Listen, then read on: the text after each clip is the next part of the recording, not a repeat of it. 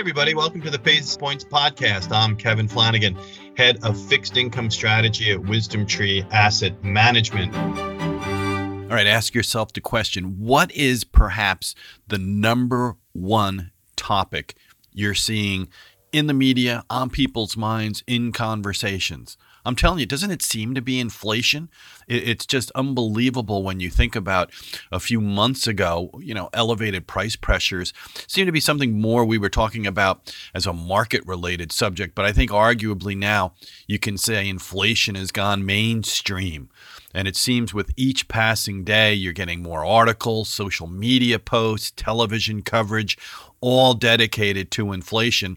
And so it's also become a, uh, you know, essentially a political football, right? With the recent higher than expected print for the October CPI report serving as fodder for the debate about whether the U.S. economy can handle another trillion dollar plus spending package. But don't worry, I'm not going down any political rabbit holes or anything like that. But you know what it is way past time for?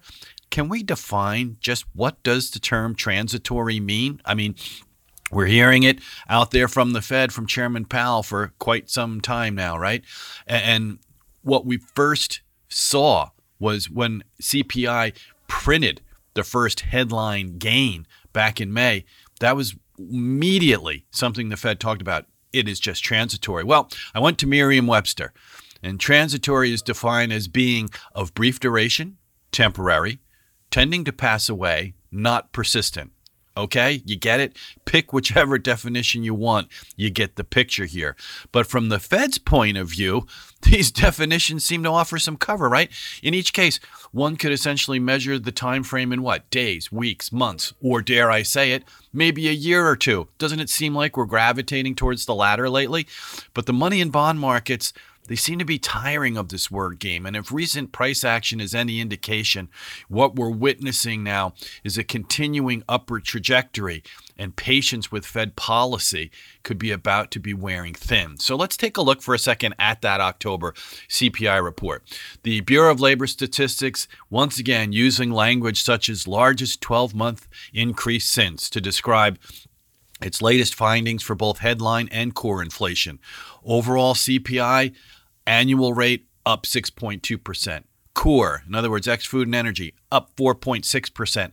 Highest readings since November 1990, August 1991, respectively. So here we sit, seven months into this transitory bout of inflation, and not only is the trend moving higher, the breadth of price pressures is expanding. It clearly indicated the October CPI report.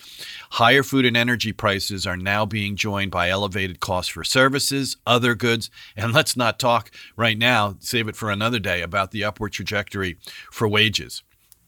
So it becomes increasingly apparent the Fed could be in for a rather sticky situation, right? Sure, they announced the beginning of tapering at this month's November FOMC meeting, but according to their current schedule, the policymakers are still going to be adding, check this out, about $420 billion, right? So almost approaching half a trillion dollars to their balance sheet over the next seven months. So inflation stays at 6% or even Matt moves back to 5%. You got to ask yourself the question why is the Fed providing just shy of a half a trillion dollars in additional stimulus through mid 2022. And maybe that's why the money and bond markets are perhaps beginning to lose patience. And last week, Fed funds futures implied probability pushing up the timing for the first rate hike closer to June, once again moving in the direction of three rate hikes, not two. So, food for thought, right? On a last note, here we are ahead of Thanksgiving. You want proof of inflation going mainstream? Let me digress for a minute. Just ordered my turkey, and the butcher told me expect the price to be up versus last year. This is what people are coming up against, and that's why it's going mainstream because people are living inflation on a day to day basis. So I'm going to close it there. Hope everybody has a great rest of the week. Be well. And before investing, carefully consider a fund's investment objectives, risks, charges, and expenses contained in the prospectus available at wisdomtree.com. Read it carefully.